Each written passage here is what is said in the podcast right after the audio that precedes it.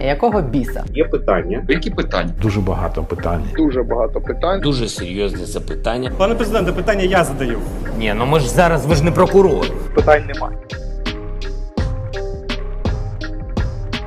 Вітаю, друзі! Я Олена Требушна. Це канал є питання. Сьогодні будемо говорити про те, як крадуть наші гроші. Юрій Ніколов, редактор видання Наші гроші. Сьогодні тут у нас. Вітаю тебе. Вітаю. Тобі не спадало на думку переіменувати свій проект на, наприклад, як пилять наші гроші? Це привертало більше суспільної уваги до того, як крадуться податки.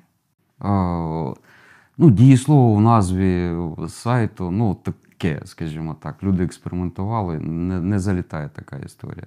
Але е, сам сенс, ми вже привчили свою аудиторію до того, що якщо щось з'являється на наших грошах, то це не, неодмінно про те, е, про як про тиринг, пілінг і розпілінг. А, тому що ми навіть, от, ну, не те, що в порядку експерименту, ми фіксуємо якісь хороші речі.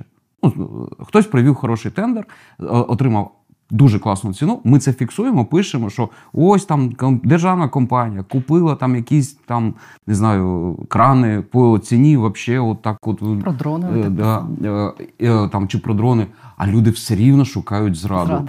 Що тут не так? Ну, наші гроші написали. Вау, у. Або, або ви розвели Да, зраду. да, тому перейменовувати сенсу немає.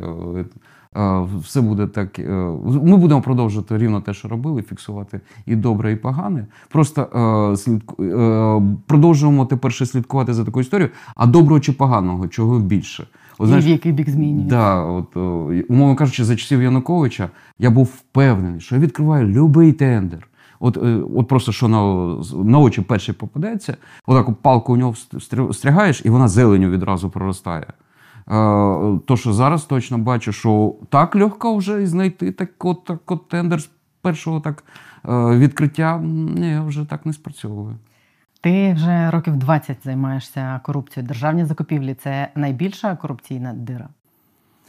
Ну, скажімо так, одна з найбільших, та? бо є ж потоки на хабарях, які ми просто не бачимо. Тобто є корупція на державних доходах, це коли хтось дає хабар, щоб отримати якусь пільгу. А є корупція на державних розходах. От це там, де е, держава щось витрачає на щось кошти, і з них отак от лобзиком випилюють. Не можу оцінити, скільки потоки на митниці. Чи десь в банківській сфері, чи в податках.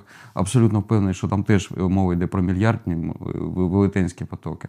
Але думаю, що державні закупівлі загалом от співставні з тими. Бо державні закупівлі щороку проходять, пропускають через себе суму співмірну з державним бюджетом України. От з усім. Просто за рахунок того, що це там не тільки державні кошти на закупівлі йдуть, комунальні, там, кошти держкомпаній, ну які не враховані в великому бюджеті. Тому от самі по собі державні закупівлі, це, от можна казати, одна з, ну, там, з двох найбільших дірок в Україні. Тобто, як способів збагатитись для якихось злочинців. А от просто що самі ще держзакупівлі там всередині мають сектори, от там пасочки там, от прем'єр-міністра, чи пасочки офісу президента, чи там якогось міністра, чи вниз там отак от опускатись до губернатора, мера, керівника управління освіти. Тобто купа народу мають якісь свої пасочки. І на які інші там не, залізають. Ну, от, наприклад, свіжа історія а, з тим, як заробляє родина голови Бюро економічної безпеки.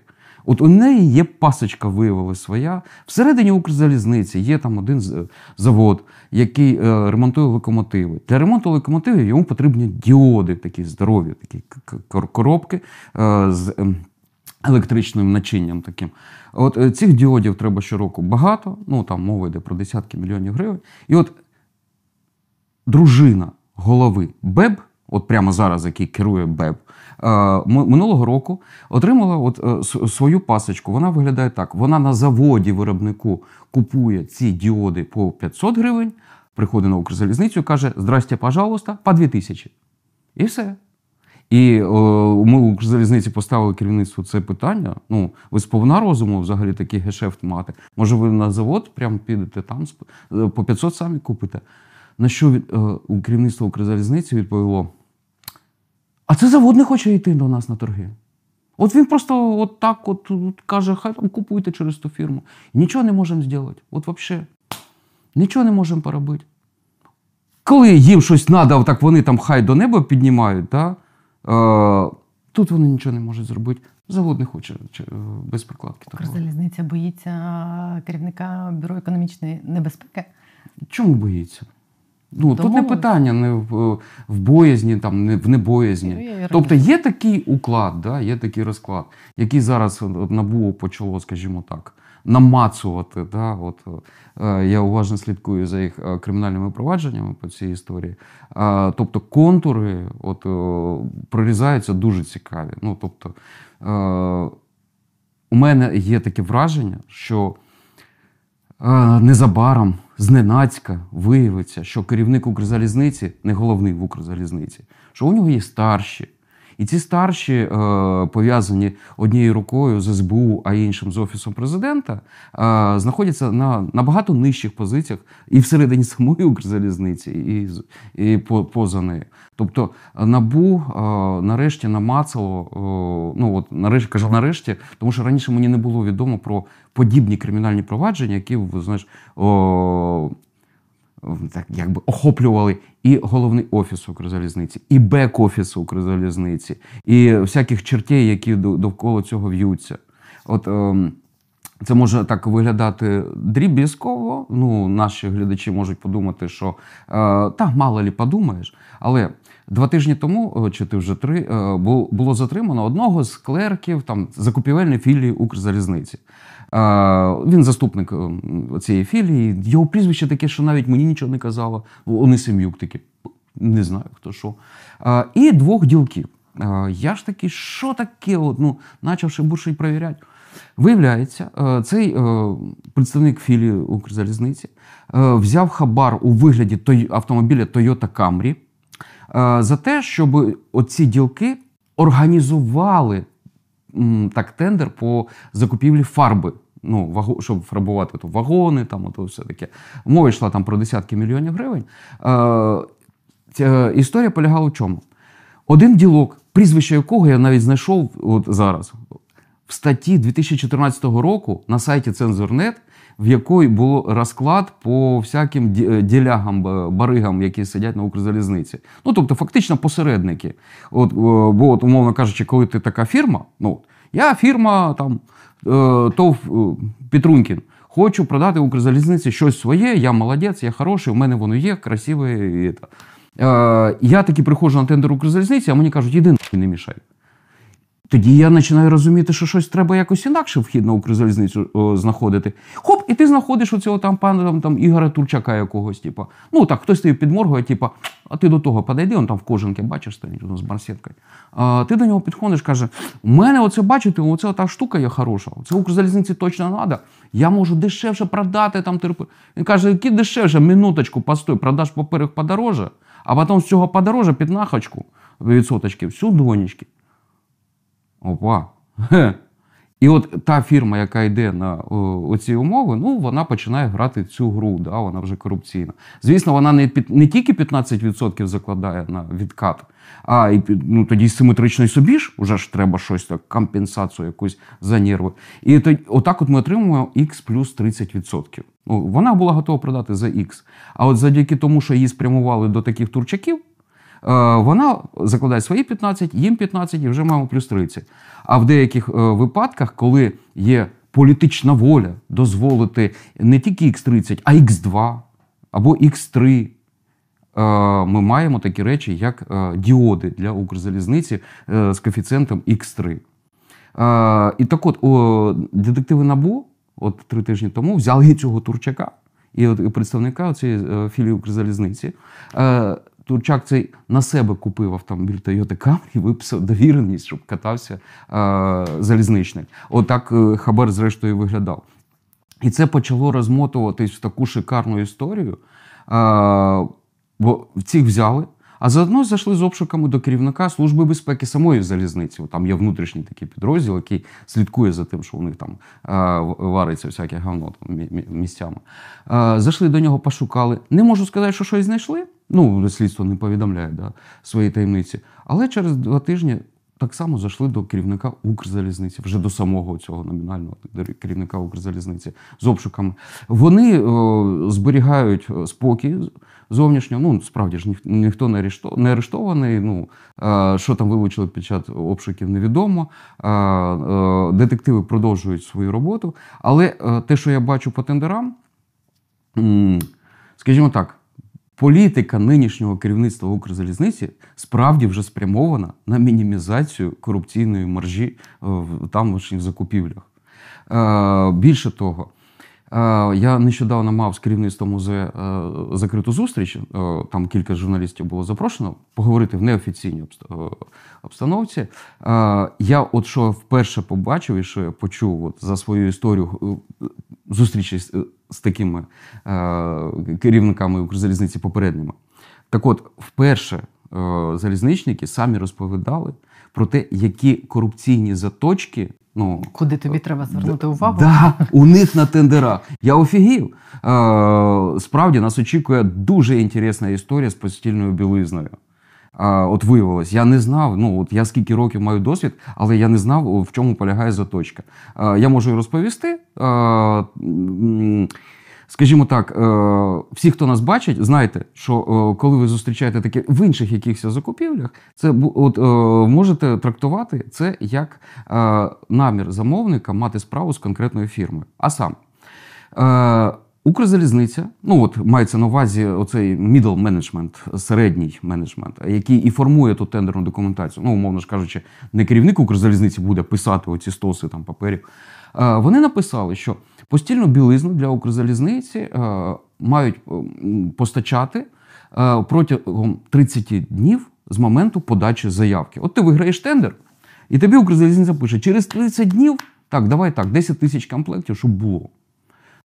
Потому що все огонь горить, летить, палає, треба все міняти і так далі.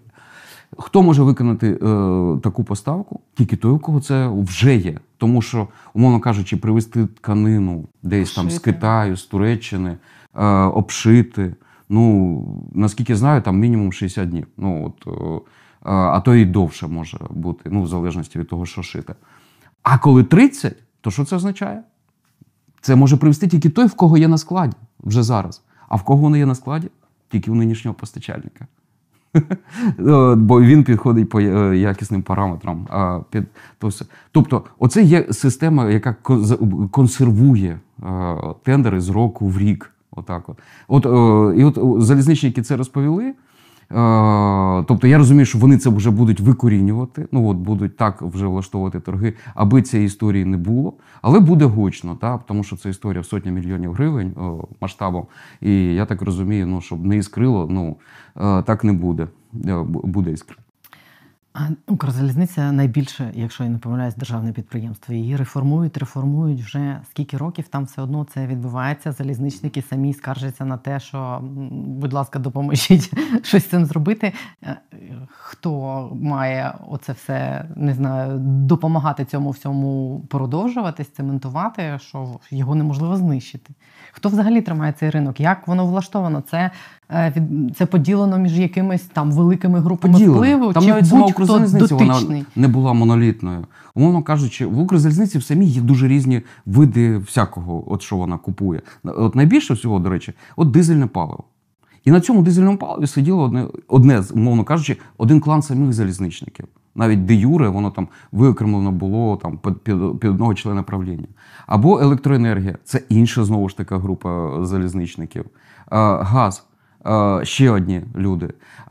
Те, що стосується рейок, ще четверті люди. Там е, різні постачальники, які довкола цього вились, вони знали, що мені з оцім треба звертатись до цього. А до цього залізничника мені не треба йти. Він це не його парафія, не його пасочки, тому жодного сенсу нема. І, е, скажімо, просто постійно, поки існувала політична воля на те, щоб цей уклад продовжувався, воно і продовжувалося. От е, коли е, керівник Укрзалізниці приходив новий кожний е, з нарізаними задачами по так, ти туди не дивись, ти от сюди дивись, і причому дивись так, щоб отак от воно працювало. От я ми тобі сказали, як да? скільки там відсотків, щоб крутилось, воно все так і продовжувалось.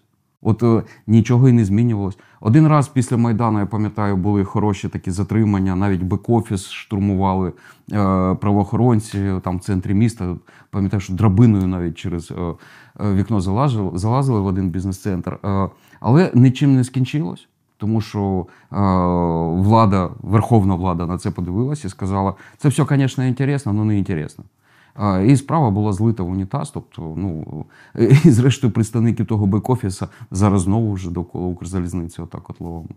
Тому, скажімо так, одної е, чарівної пігулки нема, тому що в корупції в її існуванні зацікавлені не тільки політичні лідери, та, е, ну, які орієнтовані, умовно кажучи, на вертикальну корупцію. Рубається тут і генерує і по- потік нагору та влаштовується. Але ж і, і сам цей корупційний deep state, чиї доходи залежать. А це, умовно кажучи, ну що, зайти на Укрзалізницю децимацію влаштувати, да? от кожного десятого кого поймав в коридорі обрубати руки-ноги. Е, я причому навіть е, в деяких підрозділах впевнений, що там і децимацію мало, да? там пропорція набагато більша. Е, Тому єдине, що ми можемо робити, це просто постійний оцей тиск і е, правоохоронці, які би ну, дочищали цю історію. Керівники Укрзалізниці, які зараз забили на сполох, От вони вже, от насправді, оце нове керівництво після відставки Камишна, це насправді одна і та сама команда, яка вони разом зайшли три роки туди. Е, тому. Е, тобто вони зараз е, відкривають ці речі, ну такі круглі очі, е, нібито не бачили це кілька років до цього. Та? Е, тобто я роз... і це для мене означає, що м, ну, справді вже очко жим-жим. Ну, тобто, значить, детективи вже так десь під воротами стоять, що блін, стрьомно, стрьомно стає. Тобто вже зазирають ну реально там в труси, от знаходять там десятки мільйонів і так далі. Тому це хороша можливість, от коли зараз. Ми залежимо від е, США, від Держдепу, там наш бюджет на 60%, е, і Держдеп такий розуміє, яку роль Укрзалізниця в житті України грає. Е, Це хороша можливість почистити залізницю від паршивих правил. І от я добре, я розумію, що ці керманичі Укрзалізниці мають відповісти за те, що вони нагрішили раніше. Але ідею, от яку вони зараз от озвучували, що вони збираються робити, а саме вичихня, вичисляти е, от, оці всі тонесенькі заточки, от які от такі на терміні поставки да, то- товару, от вирахувати всюди, повичищати це з технічних умов, е, з тендерної документації. Е, це єдиний правильний шлях. Я про нього бухтів публічно вже кілька років. Ну що поки ти не вичистиш оті заточки, які здаються ті сложні, непонятні, скучні, неінтересно, хай антимонопольний комітет грібець, поки ти сам е, не, не, от, не викреслиш своєї тендерної документації, що оці клеми, які я хочу купити, мають е, задовольняти поїзди зі швидкістю 200 км на годину. І ти такий. Це йдеться от про реальну історію. Е, оці клеми, які притискають рейку до шпали. Ну от завдяки чому от взагалі рейка стоїть, от не падає на бік. Оці такі пружи, пружинні, такі е, металеві скоби. Е, от, ну, їх е, зрозуміло, що треба постійно оновлювати. Ну, ржавіють, от, от, тріскаються і так далі. Так от, цьо, у нас поїзди максимум зі швидкістю 160 км їздять. Ну, більше нема у нас інших поїздів. А тут Укрзалізниця виходить і каже, на 200 кілометрів. І так дивишся на них, ну що, дебіл, ну де ти 200 кілометрів у тебе е, рейки є? Ну де, який шматок, ділянки, де? Куди ти, під що ти? А під що зрозуміло? Не так багато заводів у світі виготовляє 200-кілометрові оці клеми. І під них все було зроблено. А, і е, добре, що це було під час вторгнення, це, це під імпорт. Це, е, Е, ми, ну, ми підняли таку хвилю, що чуваки, ви не при своєму глузді, тому що ви таким чином ви забираєте просто роботу у українських заводів. Зрозуміло, що там, от, наприклад, один з цих заводів це Падонки Дубнєвича. Ну це зрозуміло, там не пробаний клема ніде ставить. Вони мають сидіти дуже довго і е, не на канарах, а на нарах. От. Але на цих заводах українські робітники працюють. І це їх зарплати. І от ти тупо кажеш, а я хочу імпортне. Оце 200 Але кілометрів. на 200. І дорожче. Ну, Так, хорошо, суттєво дорожче. Е, ну, тобто, це просто вивід валюти з України. Ну, от просто банально. Тобто, погриміли, поскандалили, і хоп, частину замовлення вони прибрали, закрили очі самі на свою, свою заточку і прийняли українські рейки, ой, клеми, які ну, е, традиційно для 160 кілометрової е, швидкості е, поїздів робили. І частину замовлення отримала український завод. Так, подонки Дубнєвич. Не нравится, сади в тюрьму. Но. Чуваки, КБ то трохи треба так інакше якось настроювати. І це була така епічна, епічний батл минулої осені. І от тепер Укрзалізниця каже: О, у нас такого говна везде взагалі страшно. От, типу, це ж там постільна білизна, а там ще, ще, ще, отак от. А діоди, ой, а діоди. Ну, е, тобто, сценарій, як лікувати, є, бо діагноз відомий, і рецепти вони теж зрозумілі. Ну, по вичищенню оцих е, дискримінаційних всяких вимог е, в технічних умовах. Вперед, з пісні, ребята.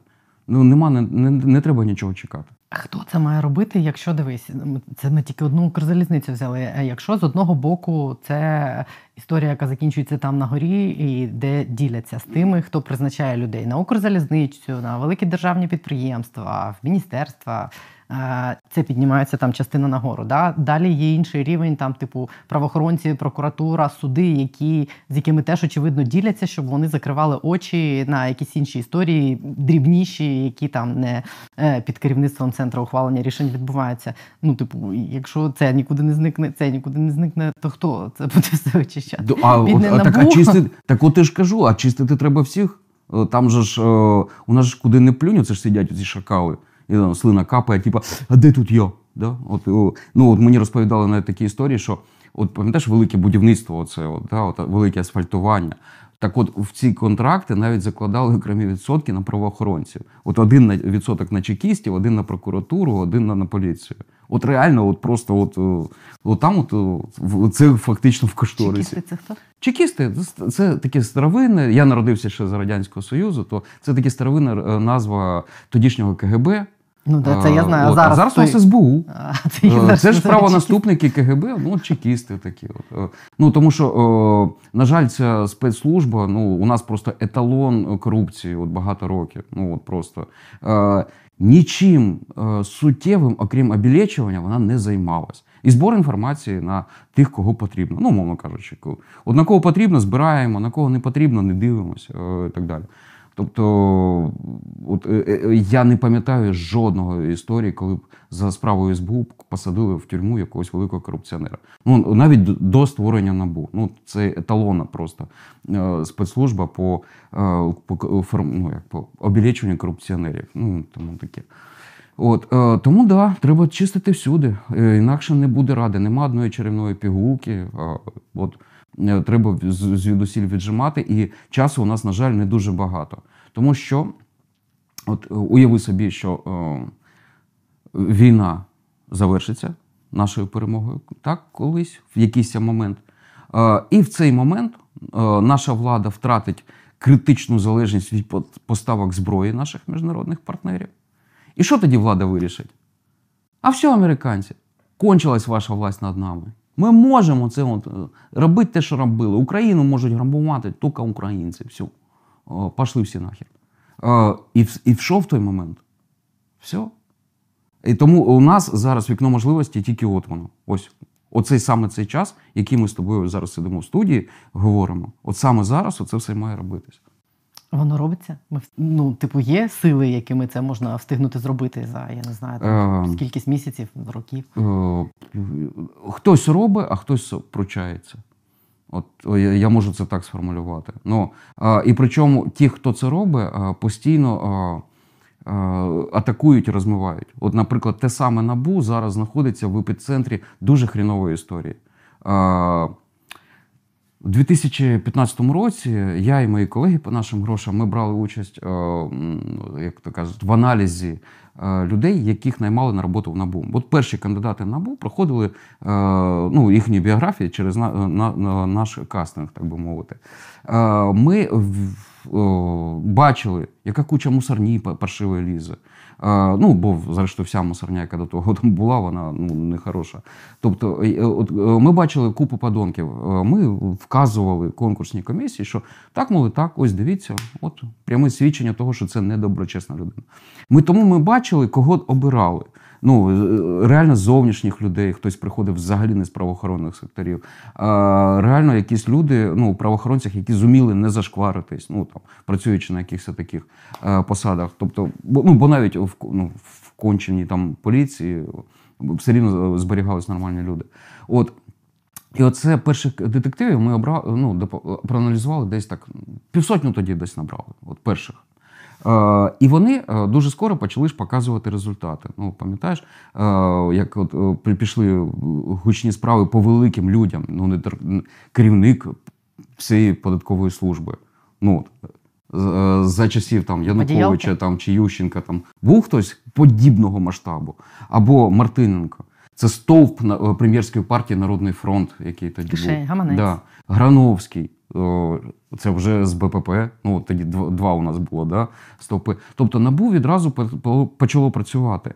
Е, так, політики тут же сполошились і почали отож там. е, Так, отут, да, отут суд щось довго ВАКС, ВАКС реально три роки не могли запустити.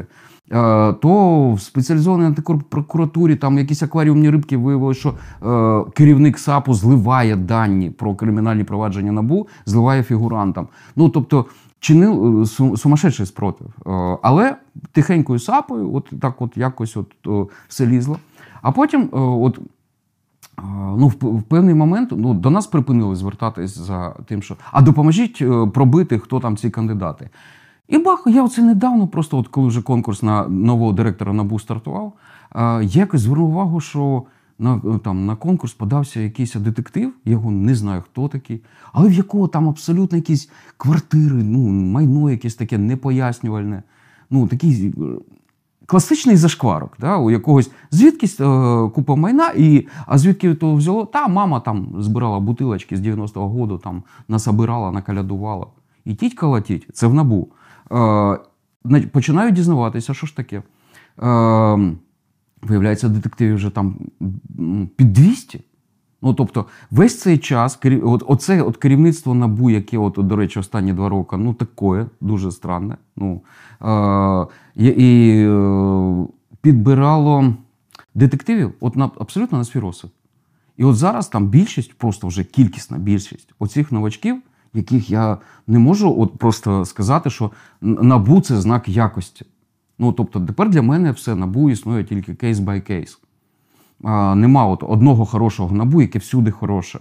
Ну, на жаль, тепер треба розбиратись, хто що там е, калапуцає і куди. Так, є точки, де більш, можна бути більш-менш спокійним. Там от, е, спеціалізована антипрокуратура отримала керівника, який відразу теж почав е, ну, минулого року з хорошого старту.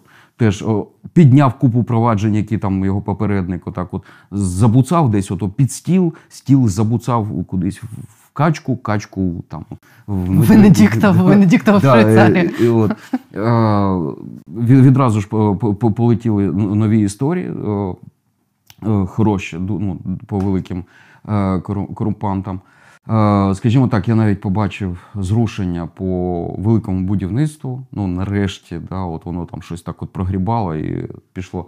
Але е, тепер е, історія розвивається вже інакше. Е, у конкурсі переміг е, на керівника НАБУ переміг е, Семен Кривонос.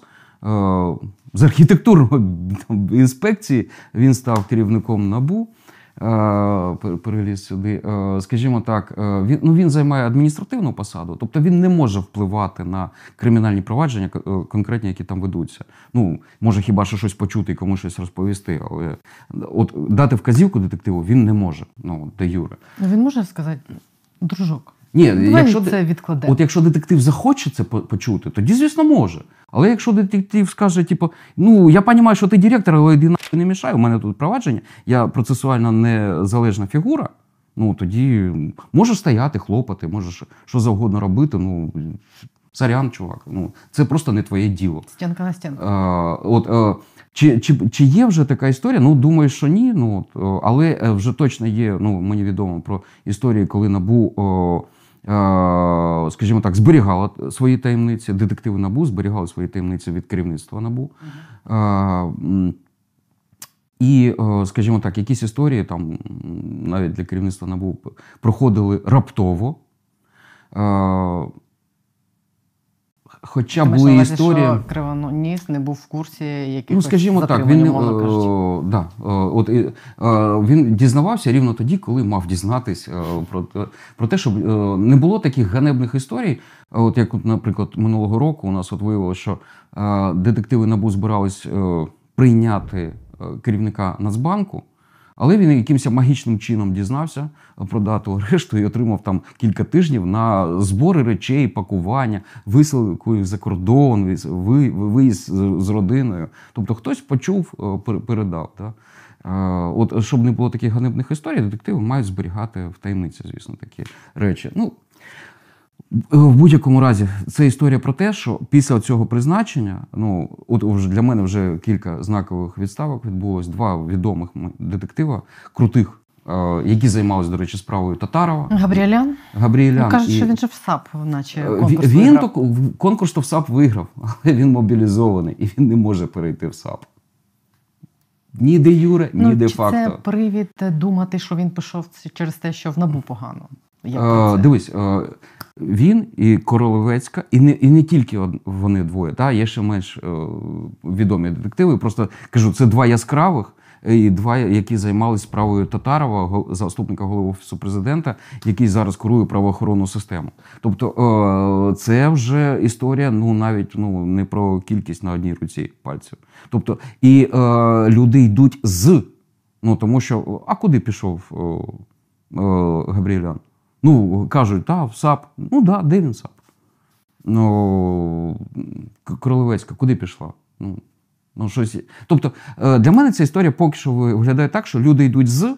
І, е, ну, говорячи з детективами ну, з, з різних напрямків, ну і не один рік, да, ти ж розумієш, що я давно знайомий з багатьма. Е, от, оце наростання демотивації, ну, воно було. Просто що от зараз тепер це відбувається, бо вже ну знаєш, як фіналізація, от якась е, так далі. Тому фактично. о, у, оце, ну, у нового керівництва, адміністративного керівництва НАБУ зараз е, залишається фактично єдина з- з- така е, історія, яку е, вони можуть реалізувати, е, якщо хочуть остаточно е, хакнути НАБУ, ну, перетворити його там на ДБР, умовно, якісь такі саме. Це отримати оцей контроль над слідством. Ну, от, над можливістю давати е, вказівки детективам. Тобто, а це теж адміністративна посада всередині НАБУ. Ну, треба з неї вижити там. Тобто поміняти ту людину, яка зараз цим да. От. Андрій Колужинський, який це займає, ну, відомий теж. Тобто, коли піде Калужинський, Во- ілі- або вон- якщо, вони, то це коли значить якщо, взагалі. от вже вони будуть призначати нового керівника. І це не буде отак, от, як раніше, що всі там, ой, а що за конкурс? О, ні, оберуть за кого захочуть. Тобто, е, що, що це буде? Тобто я розписую цей найнегативніший сценарій. Е, Що це буде? Просто заплющіть очі і згадайте життя до набу.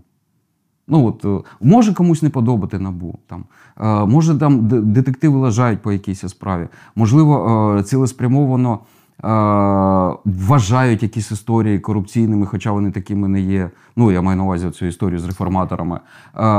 От, але системно, просто от уявіть набу, от, от так от просто нема набу. Є набу. Нема набу. Є набу.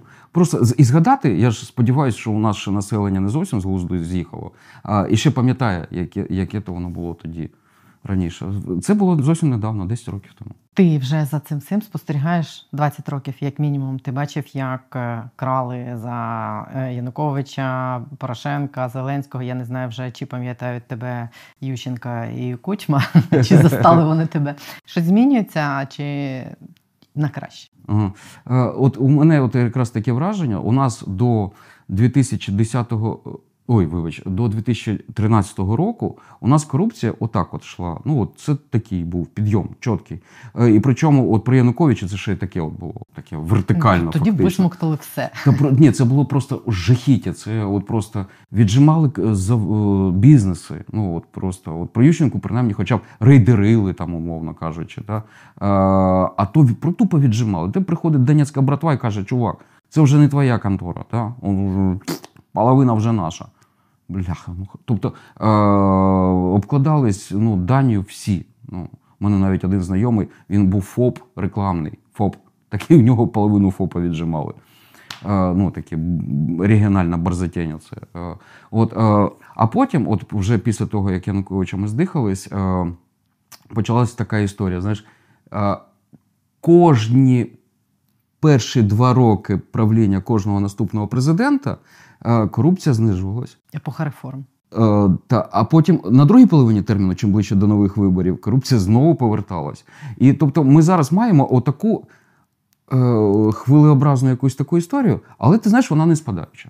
От, е, от, Тобто загалом хвиля йти вниз. Хвиля йде вниз, тому що я ж кажу, е, можна е, клясти набу, можна все що завгодно, але свою функцію кондиціонера вони виконують. Ну е, вже ж не один корупціонер, е, от на прослушках по- попадався з тим, що казав, що типу, ні, це отморозки, вони ж там ото по правовим позиціям. Ну це от Дмитро Ісаєнко, останній таке визнав, це е, будівельна мафія е, з Верховної Ради.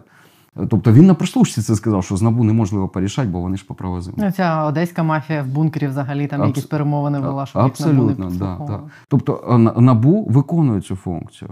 А, і тепер, е, ну, умовно кажучи, е, злочинцям українським тільки треба того, що закрити оцю частину, яка їх своєю непрогнозованістю і турбує. От якщо це закрити, все, от, от реально можна виключати світло, ми повертаємось просто в ту Україну, яка була. Я навіть можу уявити сценарій, е, е, що буде. От давай уя- уявимо собі. Ми перемогли рашистів. Ну от е, країна повертається, велика відбудова, ну щось от, от, то-то-то. І от їм вдається перемогти набу. Ну, якимось чином, от взагалі його хакнути, щоб воно там перетворилось на ДБР. Ем, тобто зникає оця потреба щось ховати. Ну, от, е, е, єдине, що ще залишається, міжнародні партнери, ну, які все-таки ж мають щось е, от, інвестувати. А міжнародні партнери постійно ж кажуть: не чіпай набу, зроби суд краще. Не лізь ото в розетку, там же ж бабахне. Типа, ми ж грошей, якщо що, не дамо. А, грошей ж треба ну, буде багато. Да? Тим більше ну, знищення Каховської ГЕС це просто знищення велетенського шматка України. Тобто там ну, ми будемо залежати від велетенських світових інвестицій. І от дивись, ти вже е, знищив оцих е, правоохоронців, які е, слугували е, для ну, наших е, закордонних донорів, слугували отім балансиром якимось, та? От, щоб вони хоч на щось могли розраховувати, на якусь там е, правопорядок в країні чи щось. І тоді ти кажеш. Якийсь стримуючий фактор. Да. І, і, і тоді ти кажеш цим е, міжнародникам, типу, любі друзі, ні, це долари ваші, це, звісно, хорошо, ну оце обтяження оці, не красти, чи красти хоча б менше, воно якось ну, неінтересно. От, я вам нічого не должен. Е, я вам нічого не должен. Да? Ідіть. нахуй. Американці то, звісно, підуть. Да? Ну, а що їх тут зрештою тримає? Е, десь е, окраїна там, білої цивілізації і так далі. Що ми тоді отримуємо? Ну, де гроші брати? А гроші ж то знадобляться. Ну, от справді. І от я згадав, ми рівно таку історію ми мали у 2013 році. Е, Вільнюський саміт з Євросоюзом, Україна мала е, їхати, домовлятись про вступи там, і так далі, про кредити. Янукович туди поїхав, І взяв гроші в Росії. і не підписав жодного з Євросоюзом. Там була навіть е, така паршива сцена, е, що він вийшов на фотографію ну, всіх лідерів Євросоюзу, заключно. Він з жодним навіть не, не привітався за руку. І після цього поїхав до Росії за грошима. Ну, заявляти, що Євросоюз і так далі. А чому він так зробив? Тому що він на той момент він вже мав китайські кредити мільярдні на розпил. Тобто китайці дали тоді не пам'ятаю, мільярд доларів точно на аграрний фонд. Е, І ці гроші були попилені так, що ми досі винні їм зерно. Ну, там, десятиріччями ще, можливо, будемо видавати. А, а, а гроші розкрадені були.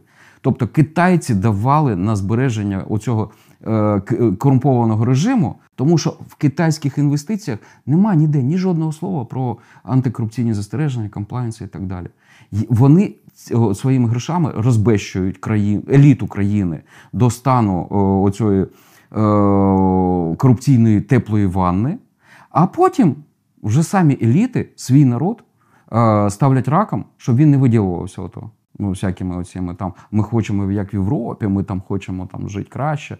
Сидіть бедло, е, поки ми тут крадемо. Е, але бидло замість цього отримувало дешеві тарифи. Ну, на там, електроенергію, там, на, на опалення і так далі. Ну, відносно дешеві.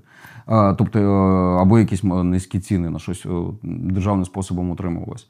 І, і це така от була абсолютно російська е, така соціальна угода, от така от змова.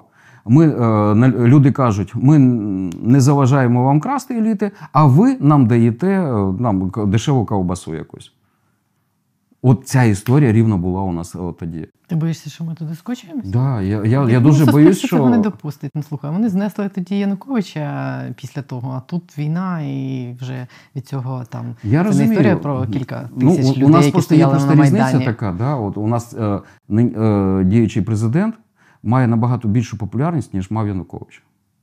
Е, Причому фізичну таку ну, е, справжню популярність. Да? Тобто це не буде одностання, од, од- таким одностайним вибором усіх людей. Е, От, е, але, е, скажімо так, просто зараз на берегу треба пояснювати всю токсичність китайських інвестицій там, чи арабських. Тому що арабські рівно такі самі, до речі, гроші. Ну, тобто, це гроші, які от вкидуються в економіку, от там шейхів там, чи від китайців, це від людей, які фактично зараз допомагають Росії воювати з нами, ну не вводячи своїх санкцій там або напряму там підтримуючи економіку своїми там юанями. Е, тобто, е, це не наші друзі. Е, і якщо ми Це пересядемо. друзі Росії. Абсолютно. Ну тобто, якщо ми пересядемо на їх е, якусь голку, це от просто тупо фізично означатиме. Ми збережемо той старий уклад корумпованої України, якою ми входили в війну. І, е, і просто через кілька років ми отримаємо, коли Росія відійде від поразки, ми отримаємо е, чергову там м, н- спину. Я думаю, та сама Америка не дасть цьому сценарію відбутися після того, як вони ввалили сюди стільки грошей, ресурсів, зброї, уваги, репутації своєї. Ну вони в них має залишитися якийсь інструмент тиску. Ну, дивись, е, я на це тільки і сподіваюся, але інструмент тиску. Ну, е, вони дивись, американці вони відрізняються від Путіна тим, що е, вони не посилають своє ЧВК Вагнер в якусь країну підбурювати там на війну проти президента. Ну вони не будуть такого робити. Ну вони, вони просто цивілізована країна. Ну чим демократія ну західного штибу відрізняється від автократії, яку от просувають оці е, рашисти, там китайці, так, араби. Е, тобто, ну деспотії вже фактично ці е, країни. От е, вони все-таки кажуть: люди, ну це ж ваша країна, ну вам же жити. Да? Ось просто є можливість бути е, елементом нашого ланцюжка поставок, ну цього нашого білого світу, цьому умовно. Е, що, ви, що ви хочете? І люди мають обирати. І тут з'являється теж, до речі, ще й можливість для оцих популістських речей, типу, ні, бо треба дешевші тарифи, там терапири, нічого це там підіймати. Проголосуємо за халву, ну, за ковбасу дешеву якусь. Теж біда. Я ж тому й кажу, і, і це треш, тр- треба, оцей трешак теж треба зараз пояснювати. Бо потім вже буде пізно, коли буде прийнято рішення про те, що, типу, я маршал Побєди, геть американців, геть європейців, е, типу, вибираємо китайське, вибираємо арабське. От тоді вже буде пізно. Я сподіваюся, що ти драматизуєш, але хай, Е, хай розуміють, яким може бути найгірший сценарій. Я малюю найнегативніший сценарій, тому що е, люди просто про це мають знати, бо дуже е, легко бути заколисаним. О, У нас є для цього телемарафон. Да, ну я ж кажу, там просто така чухня відбувається страшне. Про, про ці речі, які розповідаю, ну, я не можу там розповісти. Але, е, скажімо так, якщо розбирати оцей план, про який я говорю, отак, от по пунктам, виявиться, що в ньому дуже мало слабких місць. Його вирогідність реалізації дуже висока насправді. Так, є запобіжники. Ну от і я на них розраховую. І дуже багато е, у мене ще сподівань на все, все-таки на те, що на війні зараз кується нова еліта. Ну, що люди там отримують таку закалку, що а, більше не буде такого, що хлопці повернулись з війни і повернулися і стали ніким, нічим і так далі. А, я все-таки сподіваюся, що той мільйон людей, які зараз там служать, серед них ну, багато тисяч людей, які ну, розуміють, е, як правильно будувати державу. Друзі, це була перша частина нашої розмови з Юрієм Ніколовим. Вся розмова вийшла мега довгою, ну бо корупції в державі забагато, тому я розділила її на дві частини, щоб не вирізати з Ніколова шматки. Друга частина про ті самі яйця Резнікова, про те, як Служба безпеки збиралась відкривати проти Ніколова справу про держзраду після статті про тилових пацюків Міноборони. Як він тоді вперше за довгий час хряпнув з нервів стакан горілки, і як спілкувався після того з Резніковим, дивіться в другій частині інтерв'ю. Друга доза Ніколова буде тут на є питання завтра, в неділю. Спокійного вам вечора. До завтра.